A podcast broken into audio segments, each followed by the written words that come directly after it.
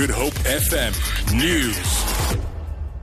EFF Deputy President Floyd Shivambu says the state capture report suggests that President Jacob Zuma misled the nation about the redeployment of former Finance Minister Nhlanhla Nene. When President Zuma removed Nene as Finance Minister in December last year, the president explained he had nominated Nene for a position at the BRICS Bank. There's been no such appointment and Nene is now employed by investment company Allan Gray.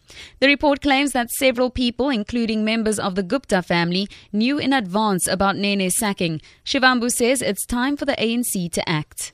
ANC must find a way of dealing with these issues because he kept on telling them lies. Nhlanhla is not deployed to BRICS. He was removed because the Gupta said that he must be removed and replaced with a puppet. I mean, here's a person, Des van Rooyen, who claims to be Umkhonto weSizwe, a person who claims to have fought for democracy, agrees to be a puppet of corruption, to go into our national treasury and steal money on behalf of a corrupt family. That is what we're faced with in South Africa, of people looting our resources in a manner in which has been happening.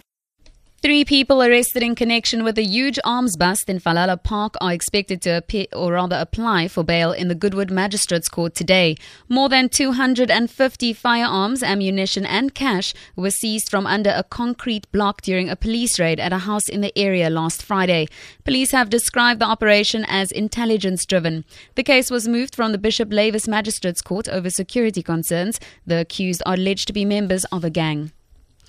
Deputy President Cyril Ramaphosa says an agreement on the minimum wage is about to be finalized. He has told the National Assembly that 95% of the issues discussed under the banner of the National Economic Development and Labour Council, also known as NEDLAC, has been completed. Ramaphosa says these discussions will pave the way for a new labour relations dispensation in South Africa.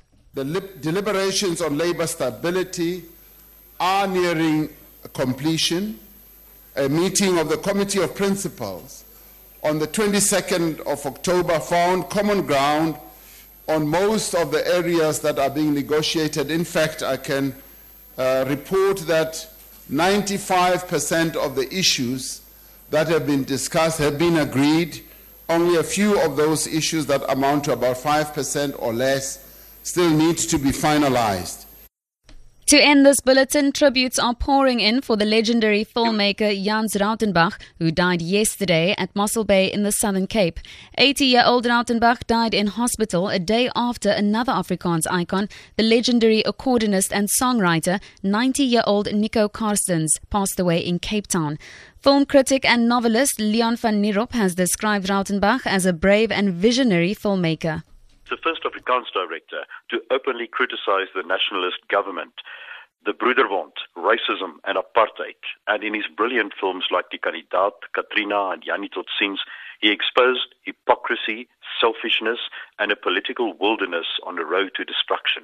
With his sharpness and prophetic scripts, he identified political problems and dared to take the Afrikaans film to a liberal place where it has never been before. For Good Hope FM News and Traffic, I'm Tamara Mitrovic.